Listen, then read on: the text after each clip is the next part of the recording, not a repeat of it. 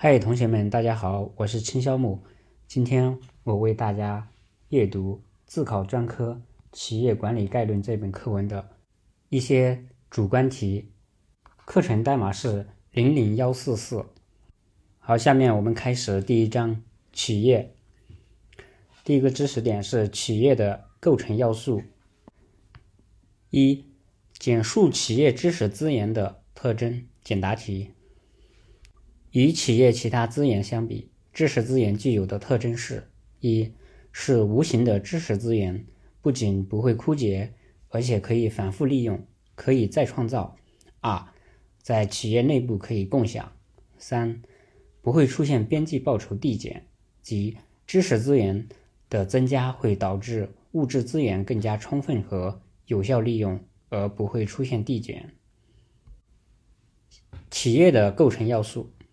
简答题：简述知识资源的表现形式。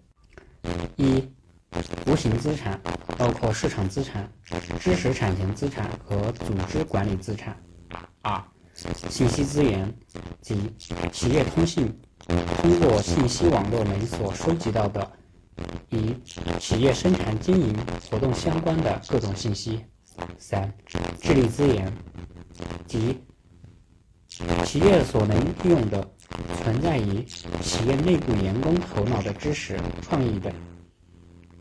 四、企业外部人力资源中的各类知识和创造性的应用这些知识研究和解决问题的能力。劳动密集型企业。一、劳动密集型企业的特点包括哪些？简答题。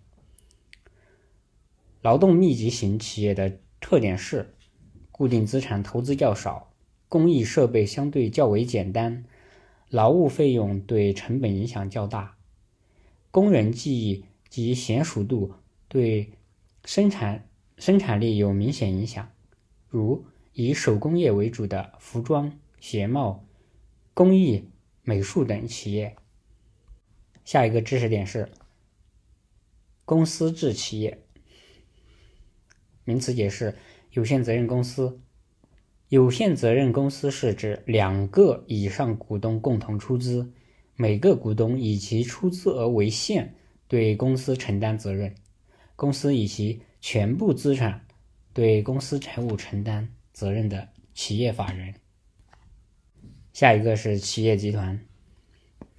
简述企业集团既有的特征。简答题啊，一。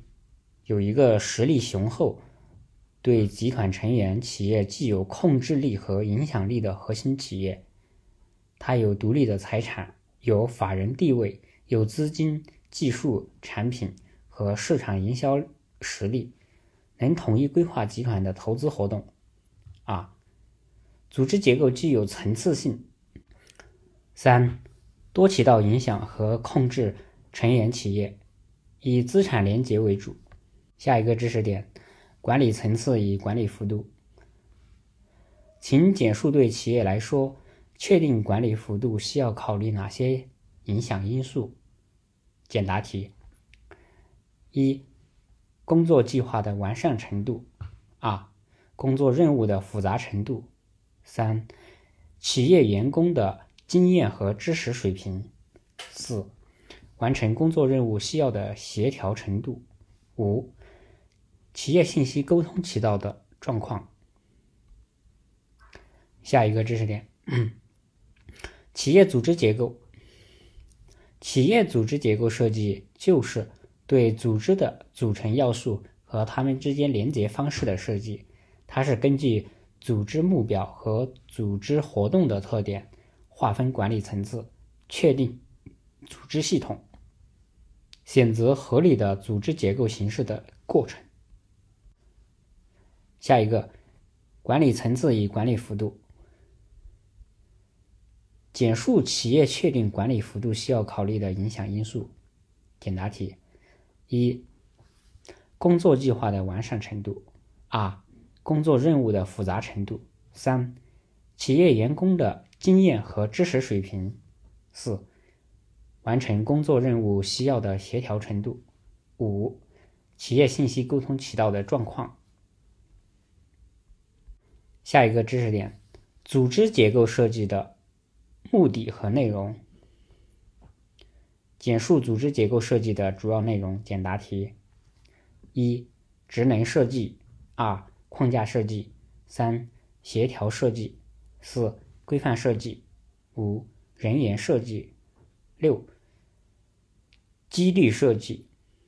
好，再来一遍，简述组织结构设计的主要内容。一、职能设计；二、框架设计；三、协调设计；四。规范设计，五人员设计，六激励设计。好，下一个直线职能结构，论述直线职能结构的优点与缺点，这是论述题。首先，优点是分工严密，每个职能部门的职责容易明确规定，上下级之间的关系清楚，易于保证。集中统一指挥，每个部门实力专一分工，可以有较高的工作效率。每个管理人员都固定的归属于一个职能机构，整个组织系统有较高的稳定性。缺点是，各个职能部门之间由于分管的业务不同，考虑问题的出发点往往不一致，矛盾较多，致使最高领导层的协调工作量很大。容易陷入日常事务，由于横向协调差，使得企业对环境变化不能及时做出反应，组织系统的适应性不好。各部门主管人员都是专业职能人员，仅熟悉自己范围内的业务工作，因而不利于在企业内部培养出全面的管理人才。来一个。论述事业部结构的优点和缺点。首先，事业部结构有很多优点：一，把较多的管理权力下放给各事业部，使经理等公司一级的高级管理人员摆脱日常管理事务，主要致力于研究和制定各种经营方针政策，而日常生产、销售等具体管理活动则由各个事业部负责。各个事业部都是独立核算单位，啊，既有较高的稳定性，又有较好的适应性。各个事业部能灵活自主的适应市场变化，做出相应的决策。三，由于各个事业部独立核算、自负盈亏，易于建立衡量管理人员成绩和效率的标准，便于考核。四。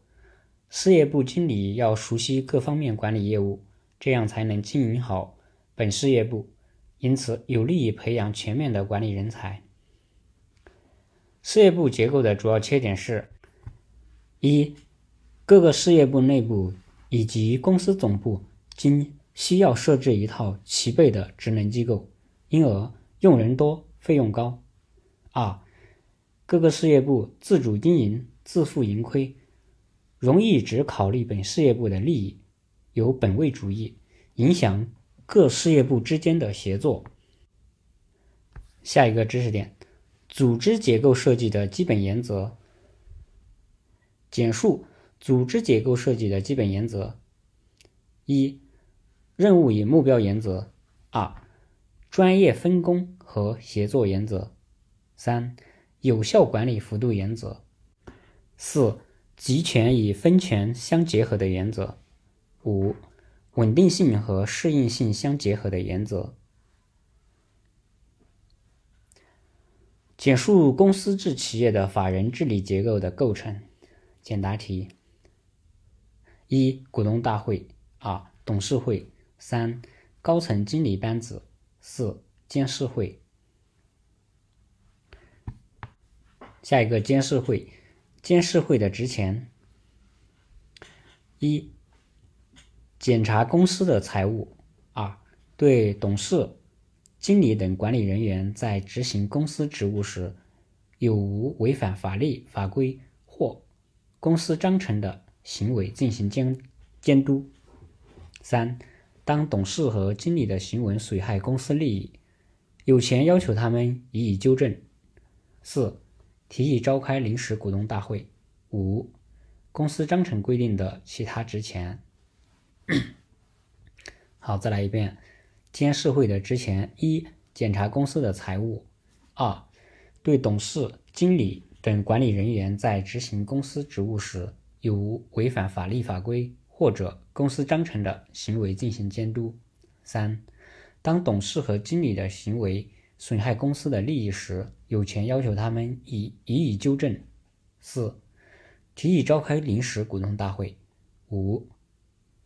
公司章程规定的其他职权。好，下一个，社会约束约束机制。社会约束主要来自哪些方面？简答题。